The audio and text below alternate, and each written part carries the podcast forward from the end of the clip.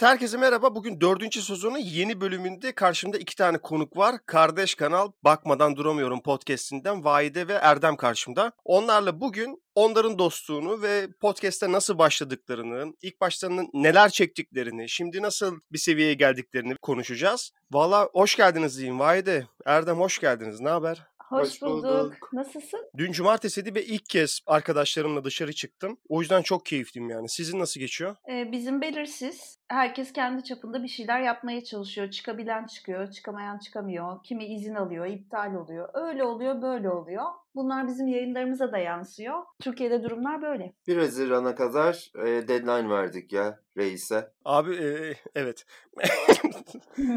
çok çok şey yapmayalım. Ben ben korkak bir adamım. Sen Beni biliyorsunuz kendi. rahat ol.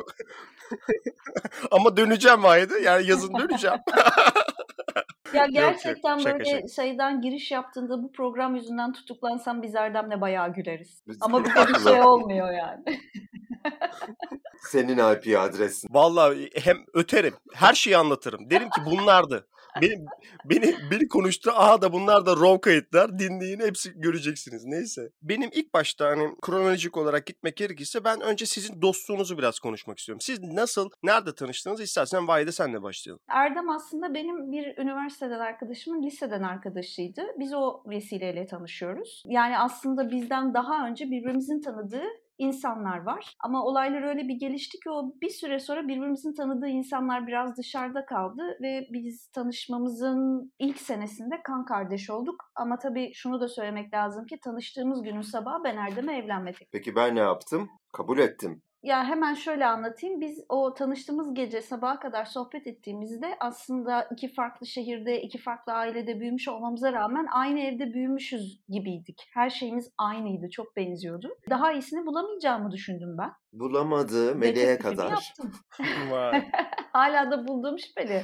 O ayrı konu. Sevgilimden çok memnunum. Ama Erdem'le tabii başka bir dostluğumuz var. Evlenmemiş olmamız, aramızda bu anlamda bir ilişki gelişmemiş olması da bizim şansımız oldu. Çünkü biliyorsun ilişkilerin içine öyle romantik işler girdiğinde bir süre sonra işler değişiyor. Dengeler bozuluyor. Bizim hala hayatında olmamızı galiba biz bu yönde yaşamamaya borçluyuz yani. O- Oha ben bu da bak dördüncü dakikaya kadar ben hala da şaka zannediyorum ama hakikaten bir evlenme teklifi oldu mu ya? Yani bunu böyle hani yüzüklü falan gibi düşünme yani dedik ya işte bayağı çarpılmış gibi olduk aslına bakarsan. Yani çok yakın arkadaşım vardı e, Vahide ile tanışana kadar. Fakat o gün nasıl diyeyim sana böyle saç deli kadar ince detayda birbirimizi anladık yani. Böyle kendi sevdiğim her şeyi başkasının da o kadar tutkulu seviyor olduğunu görmek bu gerçekten çok farklı bir şey. E, bu 19-20 yaşlarındayız bu arada. O nedenle e, çok etkili bir gündü o 24 saat. Ne güzelmiş ya. Ben benim de böyle yakın dostluklarım oldu yakın zamanlarda böyle ah dedim ya aynı dünya görüşü, aynı kafa işte dedim bu be. En sonunda birini buldum. Valla sizin adınıza sevindim yani birbirinizi bulmanıza. Çok teşekkür ederim. Belki bizim şansımız cins cinslerin ilişkinin içerisinde olmaması ile alakalı olabilir. Hı hı. Bilmiyorum bunu siz konuşmuş muydunuz kendi podcast yayınlarınızda? Cinsimizin olmadığını mı? Hayır be evlilik teklifini. Yok konuşmamıştık hatırlamıyorum konuştuğumuzu. İlk defa bu programda. Ay teşekkür, ay teşekkür ederim. Şu an onu onurlandım. O gün tamam o gün oldu bitti. Ertesi gün dediniz ki ya biz güzel dost kalıyoruz falan neyse işte. Böyle şeyler konuşulmadı aslında Özgün. Yani o gerçekten bir e, yükselme anıydı ama bu yükselmenin içinde nasıl diyeyim cinsellikle ilgili bir şey hiçbir zaman olmadı. Birbirimize karşı böyle bir hissimiz hiç gelişmedi bizim. Yani bana sorarsanız e, mesela aşık olmak illa içinde cinsellik barındırması gereken bir şey de değil. Yani bir insan yeğenine, çocuğuna da aşık olabilir. E, bizimki böyle bir e, bağlılık diyeyim aslında. Yani biz o kadar çok zaman geçirdik ki birlikte ve bir sürü hikayenin de içinden geçtik ama bunların içinde hiç birbirimize o anlamda dokunma, o anlamda da birbirimizden bir haz alma, bir tatmin duygusu yaşaması ikimizde de hiçbir zaman olmadı. Ya biz bir evlenmeye karar vermiştik ama bari dost kalalım gibi bir konuşma yapmadık. Biz evlenmeye karar da vermedik. Aslında o bizim birbirimize karşı ne hissettiğimizi, bunun belli ki ömür boyu sürecek bir birliktelik olduğunun belirtisiydi yani o evlenme teklifi. Ondan sonra hiç düşünmeden ettim, hiç düşünmeden kabul etti. Ama bizim aramızda bu anlamda yani karşı cinsten iki insanın arasında o anlamda yaşanacak hiçbir şey yaşanmadı. Hayat boyu arkadaşız. Bizim mesela ilişkimizin arasına uzun boşlukların girdiği dönem de olmuştur. Daha seyrek görüştüğümüz, başkalarıyla daha yakın planlar, programlar yaptığımız ama bunlar da bizden bir şey eksiltmedi. Çok rahatız birbirimizin hayatında. Birbirimizin hayatında birbirimizi çok rahat ettiriyoruz öyle söyleyeyim. Mesela Erdem beni çok rahat eker. Ondan sonra... Ay hiç gözünün yaşına bakmam. Aynen. Hani ben yani kimsenin bende bu kadar kredisi olmamıştır hayatta. Değişik bir durum ya. Yani güzel ama çok ben de şanslı hissediyorum kendimi. İyi ki var dediğim bir insan yani. Ay bana da çok iyi geldi ha bunları duymak şu Biz oturup çünkü sürekli kendi ilişkimizden bahsetmediğimiz için. E, düşünsene böyle sabah akşam birbirimizden. Bahsedebilirmişiz ya. Çok yabancı gelmedi bak bir anda. Ama bazı konu başlıklarının altında zaten yaşadığınız anıları, hikayeleri de anlattığınız için. E, o mesela bir eşarp hikayesi var aklımda kalan. Ona çok gülmüştüm. Ee, cenaze, cena- senin cenaze anıları zaten başlı Sorma. başına yani. O yüzden hani sizin dinleyenler de aslında sizi bir nevi tanıdılar. Sizin dostluğunuza şahit oldular ama gerçek manada nasıl başladığı e, herhalde bu program sayesinde bilinecek. Ben çok teşekkür ederim bunu paylaştığınız için. canım, Bizim için Evet zevk. yani bence de herhalde bir 23 kişi falan bununla çok ilgileniyordur şu an. Wow, snap. 23 derken benim beni dinleyen sadece 23 kişi mi var yoksa Hayır burada ya. ne- bu nereye bir şaka? Bu, bu, bu bizim kendimize sapladığımız bir bıçak şu anda. Kanıyorum karşında görmüyorsun. Tabii ki. Özür ya ben ne, siz, sizin dostluğunuzu ben o kadar şey yapamam. Analiz edemem kusura bakmayın yani.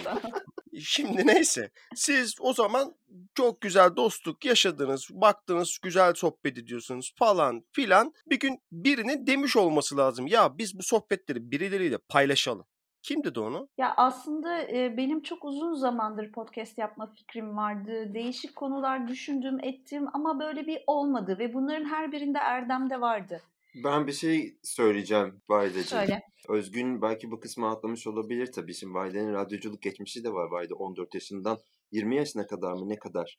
22 falan evet. Ya bir süre zaten mikrofonun arkasında bir insan. Dolayısıyla Vahide'nin hayatında o mikrofon mevcut. Ona ben daha sonra katıldım işte. Hani podcast'a gelene kadar arada biraz Vahide anlatsın radyoculuğu. Vay çok sevinirim. Ben bilmiyordum şahsen Vaide'nin eski bir radyocu olduğunu. Yani aslında radyo benim hayatıma çok fazla şey kattı. Erdem'in dediği gibi 14 yaşında başladım ben ama benim 14 yaşında da sesim böyleydi. Dolayısıyla mesela radyoya e, dinleyiciler gelir ya sadece sesini bildikleri insanlarla tanışmak için. Beni gördüklerinde şoka giriyorlardı. Çünkü karşılarında ben bir de aşırı da zayıftım. Bildiğin bir tane çocuk görüyorlardı ama sesini duydukları insan yetişkin gibiydi yani. Ben o dönemde çok yetenekli insanlarla tanıştım ve birlikte çalıştım. Orada biz radyo reklamlarını çok eğlenceli yapmaya çalıştık. Sıradanlığın ötesine geçmeye çalıştık. Onun sonrasında ben şu an profesyonel hayatta reklamcılık da yapıyorum mesela. Reklam yazarlığı yapıyorum. Yani süreç öyleydi. Çok uzatmak istemiyorum. Biz Erdem'le bir hafta sonu kaçamağı yapalım dedik ve Cunda'ya gittik. Yine arabada bir şeyleri konuşuyorduk ve aman bunları da konuşuyoruz. Ben de bunlara bakmadan duramıyorum e, dediğimiz bir anda e hadi bunları kayda çevirelim dedik ve böyle bir şey doğdu. Ha, çok iyiymiş ya. Ya senin zaten sana birkaç defa söyledim. Erdem de bunu kabul eder muhtemelen. Yani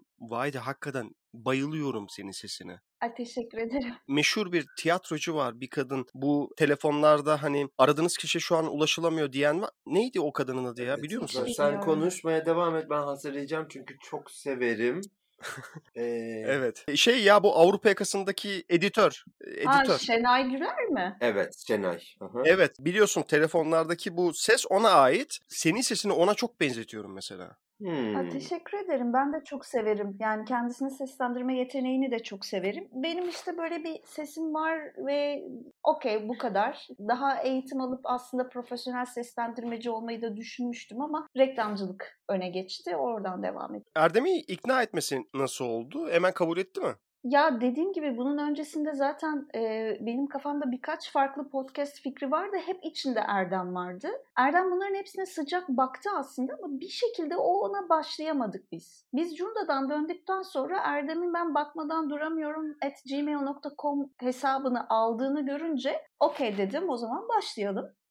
Ya tabii Özgün şeyi hiç bilmiyor. Ya Erdem'in ipiyle kuyuya inilmez. Kendi ipinizle kuyuya ineceksiniz Belki Erdem sizi kuyuda karşılar ama sürprizli biridir yani. Biz aslında bu hani bu meselede yine öyle oldu. Yani işte hani belki bir sene falan bunu konuşmuşuzdur. Ben hep gerçekten hep sıcak baktım. Yani hiçbir zaman yok ya olmaz ne saçma iş böyle şey olur mu? Benim endişem şu olabilirdi en fazla. Benim hiçbir mikrofon tecrübem yok. Yani sesim kötü ama sahnem iyidir. Dolayısıyla biz mesela hani o minvalde belki de şu olmuştur ya ulan bu kadın bana bunu bir senedir söylüyor. Bunu söylüyorsa bildiği bir şey vardır. Yani ben artık kendi endişelerimden çıkmışımdır o gün. Buna da dedike dedike olunca da fena çalışmam bu arada. Öyle bir ayarsızlığım var yani. Ya tabii şu da var. Ben çok uzun yıllar bu işi yaptığım için Erdem'de böyle bir potansiyel gördüğüm için de sürüklüyorum. Yani burada sadece benim en yakın arkadaşım olması değil burada. Çünkü bir insanı hoşlanmayacağı, yapamayacağı, keyif almayacağı ya da başarısız olacağını düşündüğüm bir şey sürüklemek ona yapabileceğim bir kötülük olabilir ancak. Ben Doğru. burada onda bir potansiyel gördüğüm için aslında böyle düşündüm. Çünkü Erdem'in ciddi bir aurası var her şeyden önce. Yani benim bugüne kadar bunca yıllık arkadaşlığımız boyunca ona aşık olmayan kız arkadaşım olmadı. Kadına erkeğe aşık olur. Yani böyle bir Allah. Bu neymiş ya? Bunu bir getirin bakayım. Bu, kim ya bu? Kimden bahsediliyor şu anda? Peki, peki benim aşk hayatım niye bu kadar boktan? ben de anlamadım ki gerçekten. Auralı, aurası yüksek. Neydi? Aurası geniş e, Erdem. Evet pardon Vahideciğim. Yo böyle etkileyici biridir zaten. Onun için yani Eda'yı kimi bulacağım diye düşündüm ve böyle yola çıktık aslında. Aura konusunda sana sana katılıyorum. Adamın sesi, tipi, anlattığı hikayeler falan bir masada olsa etkiler yani. Danke. Evet, evet, E, evet. Sanki bu iş şu an Erdem yokmuş gibi. Vallahi sanki- çok hoşuma gitti biliyor musun? Ben hem burada üç- üçüncü kanalda kendimi seyrediyorum. O zaman Erdem biraz da sen anlat. İlk başta demin ettiğim bir cümleden dolayı. Vahide sende bir potansiyel görmüş ama senin muhtemelen bir çekincelerin vardı mikrofondan dolayı. Yani sesin beğenilir mi, iyi anlatabilir miyim, hikayelerim etkili olur mu diye. Bu ilk kayıttaki heyecanını bizle paylaşsana. Paylaşayım. biraz. Biz Vahide ile bunun geyini çok yaptık. Yani elimizde olsa ilk kaydı ateşe vermek istiyoruz. Orayı gerçekten yani orayı silmek, unutturmak istiyoruz. Bir de aksi gibi insanlar ilk bölümle başlıyorlar ya bir podcast keşfettiğinde. Yani bana sorarsan ben artık yani Vahide ile olan ritmimizden hiç bahsetmiyorum zaten. O tamamen kayıt dışı. Ama benim kendi ritmimi bulmam bir 9-10 bölüm aldı tahmin ediyorum. O yüzden seni dinleyen arkadaşlara da tavsiyem şu. Biraz ileriki bölümlerden başlasınlar bizi dinlemeye. Yani ilk bölümü ben bile dinleyemiyorum. Yok ben utanıyorum. İlk bölümden bayağı utanıyorum yani. Ya e, herhalde bütün podcasterlar ilk bölümlerinden utanırlar. Ben de buna dahilim. Ama hangi konuğa da sorsam en çok beğendiğiniz bölüm hangisi? İstisnasız hepsi birinci bölüm dedi ya. Ne Onu mutlu. biz de yaşıyoruz biliyor musun Özgün? Mesela bazen bir bölümü yüklemekle yüklememek arasında kalıyoruz. E, yüklüyoruz sonra dinliyoruz ve konuşuyoruz kendi aramızda. Ya bu bölüm olmamış galiba diye ama en çok da o övgüler o bölümlere geliyor. Biz de anlamadık. Hele bizim bir kolaj bölümümüz var bence berbat yani. Ama şey istatistiklere de baktığında en çok da dinlenen bölüm. Çok ilginç. Bu da galiba Erdem'in dediğine dönüyoruz buradan. Hakikaten ilk kanalı keşfedenler birinci bölümden başlıyorlar. Birinci bölümün hakikaten çok iyi olması lazım. Sizin de benim de kaderimiz maalesef bizim birinci bölümlerimiz. Yani Allah'a emanet. Bir gün sileceğim ama çok elim gitti de silemedim bu zamana kadar ama bir gün galiba sileceğim o birinci bölümü. Ya bir diğer taraftan ilkin günahı olmaz derler ya. O da böyle tatlı bir anı olarak da kalabilir Özgün ya. Şimdilik silme ya. Beraber sileriz ilk bölümümüzü. ama sen e, ilk 8 bölümü de silmek istiyorsun anladığım kadarıyla. Yani ilk bölümün yarası bende çok büyük olduğu için e, diğer bölümler o kadar etkilemiyor. Ya sen de ben de mikrofona uzak insanlarız. Ya acaba ilk bölümün tepkiler nasıl geldi? Faideden gizli gizli arkadaşlarına sordu mu? Nasıl buldunuz, nasıl buldunuz, nasıl buldunuz? Ha tamam okey. Yani Valide'den gizli sormam gerektirecek bir konu değil Özgün ya. Daha can alıcı bir soru sor. Biz onu ilk bölümümüzü bizi sadece arkadaşlarımız dinledi tabii ki. Yani herhangi bir yabancının dinlediğini asla zannetmiyorum. bir yalnız şöyle bir... Yani bu tabii başlarda öyleydi. Şu anda yine herkes ilk bölümden dinlemeye başladığı için bir sürü bizi tanımayan insan Ha, dinledi. Şu anda ama arkadaşlarımız dinlemiyor zaten falandır sonra. Hiç Allah rızası için yani bir hayırlarını görmedik Özgüncüm. Gerçekten öyle. Yani işte arkadaş çevreni değiştir Erdem. Benimkiler bana Aa, çok yardımcı Seninkiler oldular. bize de yardımcı olsun. O zaman bizim arkadaşımız olabilirler belki. Sizi ikiniz de Özden'le tanıştırmak istemiştim. Benim eski Sorma podcast ya. partnerim. Evet evet Özden'le tanışamadık. Hiç olmadı. Peki Özden hala seni dinliyor mu sence? Özden beni biz beraberken de dinlemiyordu ki. Ha güzel bir tarz. Mesela size sorayım. Siz kendi kayıtlarınızı bir dinleyici gibi yayınlandığında dinliyor musunuz tekrardan? Tabii ki ben iki ya da üç defa dinliyorum. En azından teknik olarak bir sürü şey veriyor o bölüm. Sana da tavsiye ederim. Kendi sesinmiş gibi dinleme canım ya. Başkasının podcast'i gibi dinle. Ben kendimi dinlerken birçok şeyi öğrendim açıkçası. Sizinkilerde bir şey fark ediyorum. Siz olduğu gibi yani bir hakikaten bir konvansiyonel bir radyo yayınıymış gibi nasıl konuştuysanız aynen yayına veriyorsunuz. Evet pek edit yapmıyoruz biz. Evet ya bu bunun tabii avantajları var, dezavantajları var. Avantajı ne? Bir kere doğallık kalıyor. Bunu, buna eyvallah. Sizin kayıtlarınızı iliklerime kadar hissediyorum. Yani. Doğal, belli. Ama bir yandan da muhtemelen dinlerken demişsiniz ulan keşke bunu demeseydim. Böyle oldu mu hiç? Tabii ki. Yani keşke bunu demeseydimden ziyade şey oluyor bende. Yani burayı daha kısa anlatabilirmişim, daha kısa tutabilirmişim diye bir dinleyici gözüyle kendimi eleştirdiğim oluyor. Ben de mesela şey bizde nasıl diyeyim sana yüzde yüz hazırlığımız olmuyor tamam mı Özgün? Ben biraz da orada bir skripte bağlı kalamayan bir insanım tahmin ediyorum. Öyle bir yeteneğim olduğunu zannetmiyorum. Dolayısıyla biz böyle nasıl yani highlightlarını belirliyoruz belki konunun. Bazen o bile olmuyor. Onun olmadığı kayıtlarımız da çok oldu. Aynen çünkü şey duvardan duvara bölüm yapmaktan da hoşlanıyoruz gerçekten. Şu başıma geldi ya şunları şunları şunları söylemek bu kayıt içerisinde çok güzel olur deyip hiçbirini söylemediğimiz oldu. Evet, evet, evet. Yani hazırlık yapsak da işe yaramadığı oluyor Özgün. Yani mesela cimrilik bölümü bizim son bölümümüz. Bunun öncesinde biz cimrilikle ilgili neler konuşabiliriz diye birkaç not aldık. Onların hiçbirini konuşmamışız. Tamamen bambaşka şeyler konuşmuşuz cimrilikle ilgili. Şeyi hissediyorum. Bir böyle bir Vayda da var bir hazırlık. Bir hazırlık var. Erdem daha çok yorumlarıyla ve hikayeleriyle Hı hı, e, hı hı. ona destek oluyor. Onu onu bir dinleyen ben de sizin bir dinleyeninizim çok net söyleyeyim. Onu hissediyorum. Ya ama çok başarılı gidiyorsunuz. Bunu da söylemek lazım yani. Çok teşekkür Çok ederiz teşekkürler canım. Özgün. Senin başarındır o. Se- seni yerler. Ee, şey Artık bölümün sonunda ben birinizden diğerine bir evlilik teklifi bekliyorum. bir şey söyleyeceğim. Ee, efendim şu Vayda anda- sesin gelmiyor. Alo Tamam. hatlar karıştı. 44.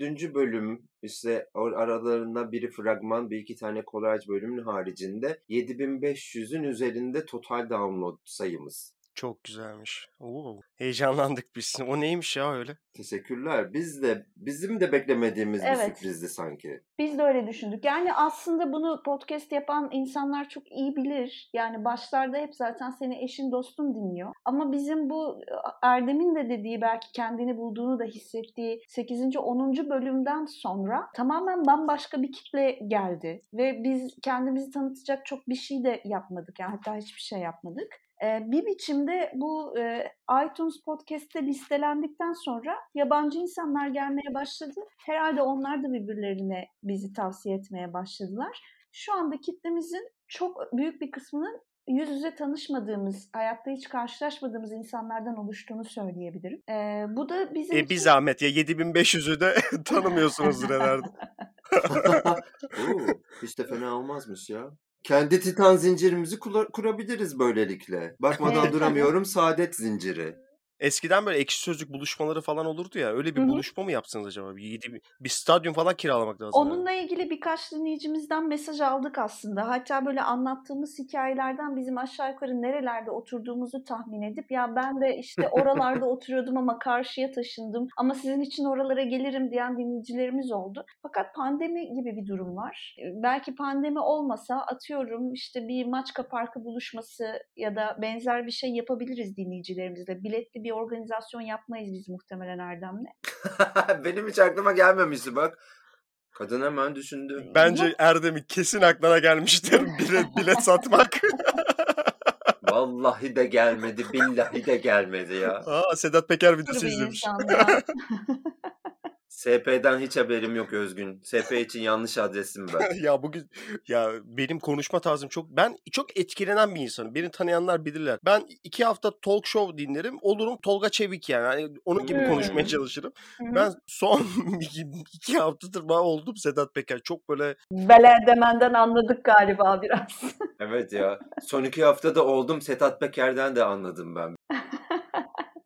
Neyse siz nasıl yayınladınız? Yani ilk başta ben milyon tane video izledim YouTube'da. Çünkü çevre- çevremde böyle bir insan yoktu. Siz birinden akıl mı aldınız yoksa kendiniz mi araştırıp yayınlamaya başladınız? Bizim aklımız kendimize yetiyor. Biz sence birinden akıl alacak insanlara benziyor muyuz ya? Ama sen Sedat Peker gibi konuşuyorsun şu an. Ben gerçekten SP'yi hiç dinlemedim ama senin için dinleyeceğim bir, bir şeyden sonra. Peki Vahideciğim söz sende. oldu. Ya aslında biz her şeyi el yordamıyla kendimiz yapmaya başladık. Zaten yayınlarda da söylüyoruz. Bizim ilk bölümlerde sesimiz kuyudan geliyor. Berbat ses kalitemiz. Zaman içerisinde iyileştirmeye başladık. Bir de sağ olsun bizim hayatımızda Melih diye biri var. Yayınlarda adı geçiyor.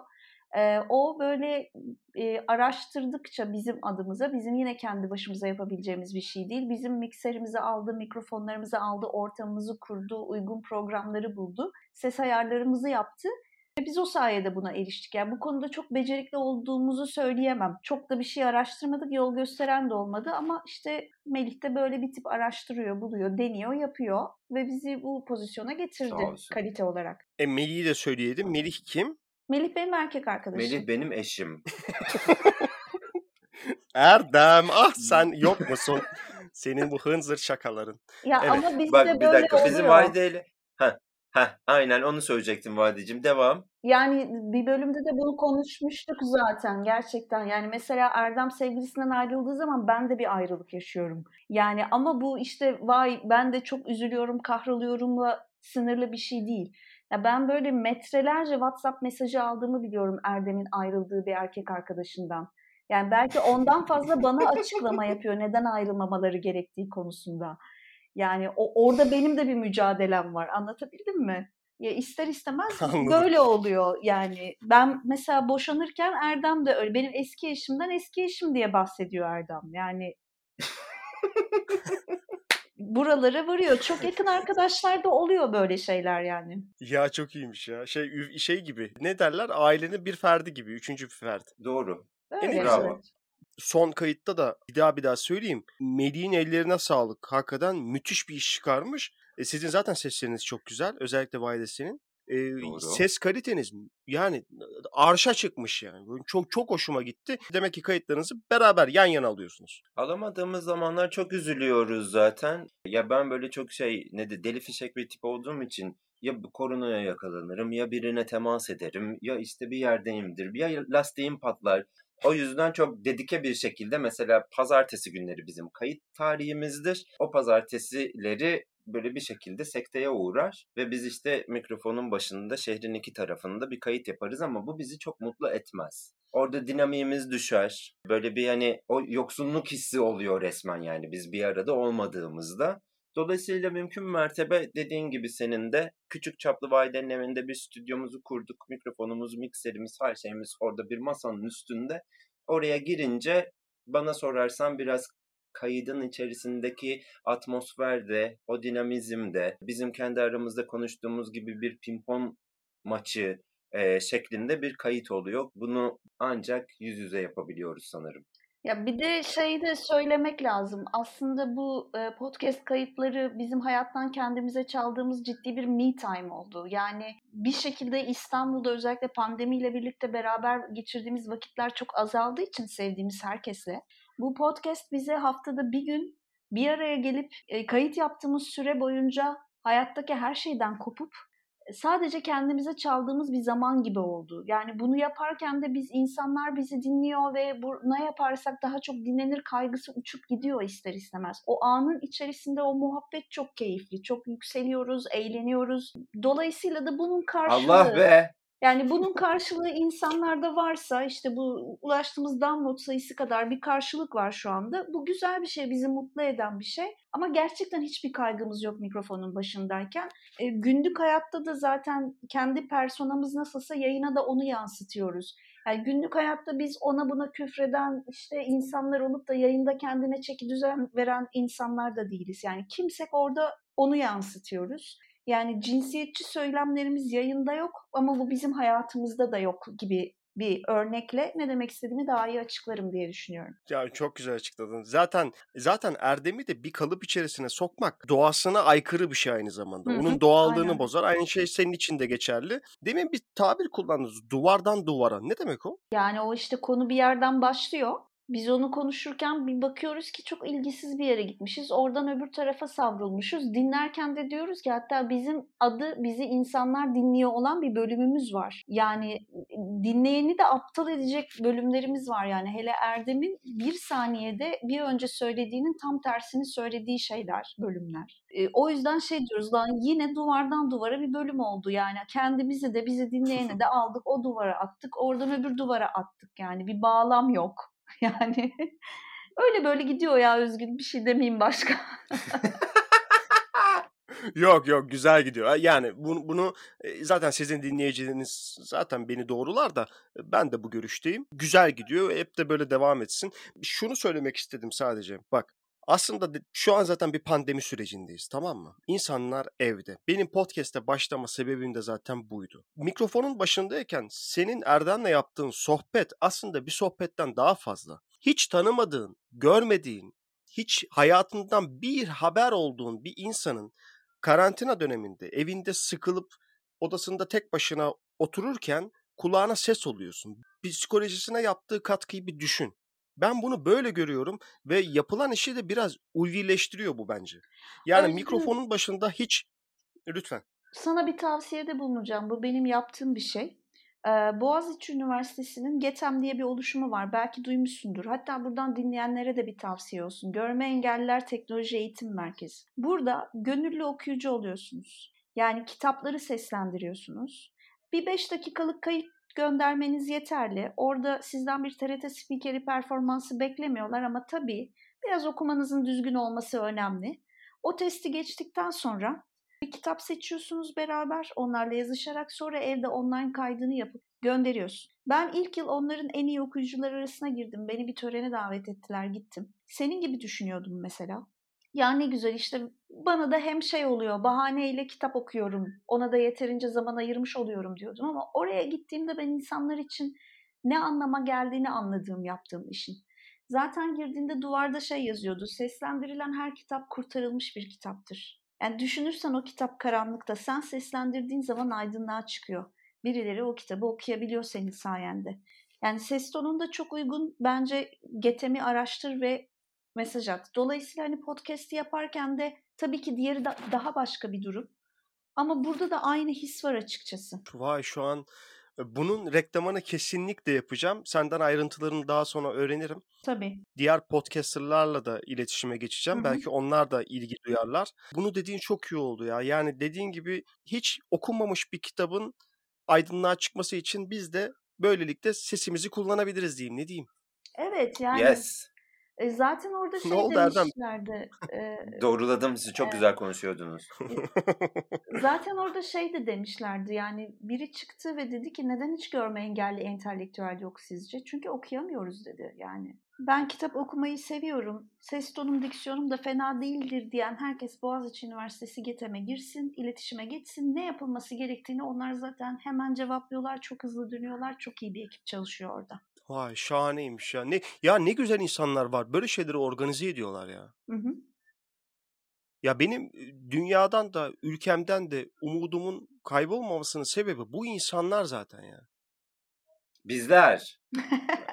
Efendim Erdem bir şey mi dedin? Üstümüze alınacağız. Ha, arada bekliyorum Espas da burada olduğum unutulmasın diye. Espas ne ya? Bir şey misafir çocuğu gibi ilgi çekmek mi istiyorsun sen? Anlat tamam hadi sana bir soru o zaman. şey Hadi şimdi soru sana. e, ya Erdem aslında al- aldığınız tepkiler sorusu başlığı olacak da sana direkt sorayım.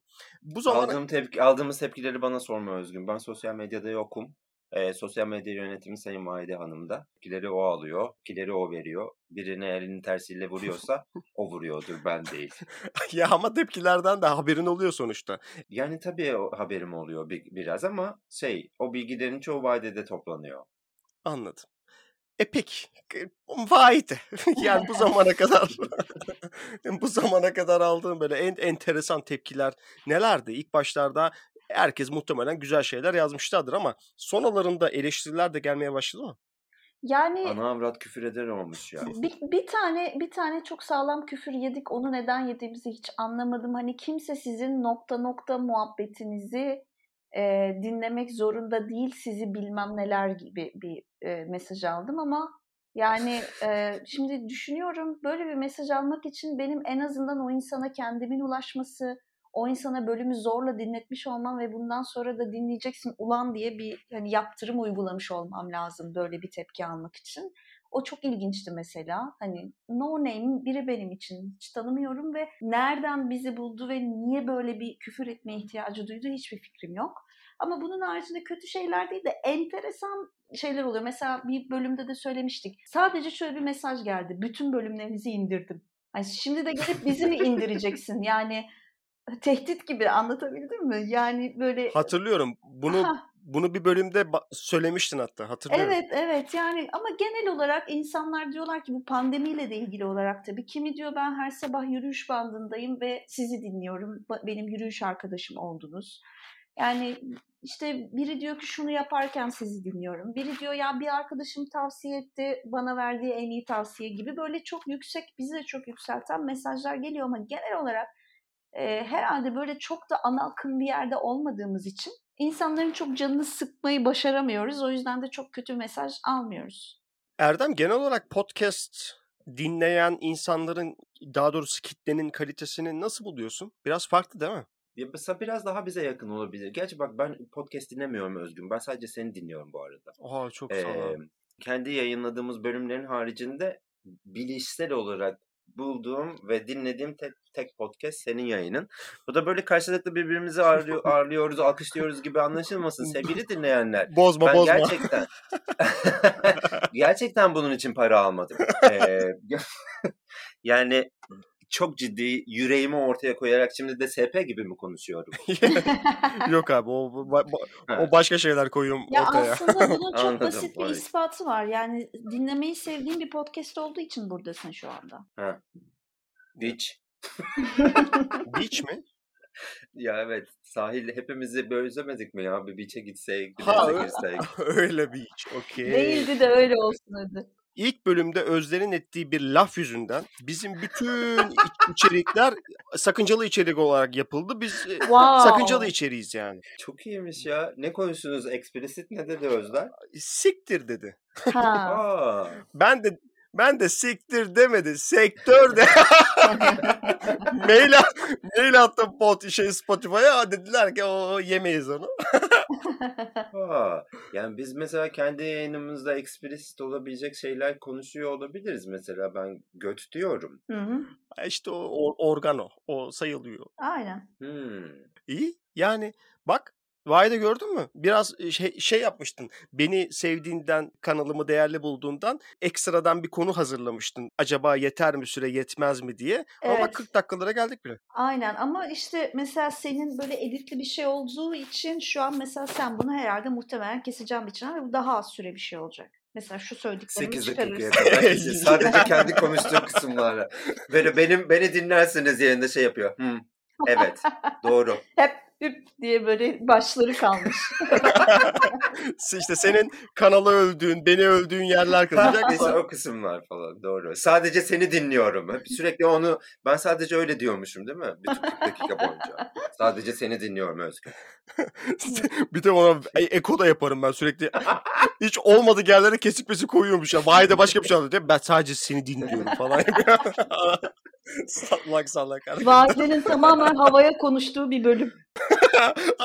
Aa aslında sana bir şey söyleyeyim? Bak bu da değişik bir konsept olabilir ha. Böyle abuk sabuk kesip kesip farklı yerlere yerleştirmiş. Ama neyse. 41. dakikalardayız. Dediğin gibi editten sonra muhtemelen bu 8 olmaz ama 30'lara falan düşer. Benim için Tamam. uygun bir süre.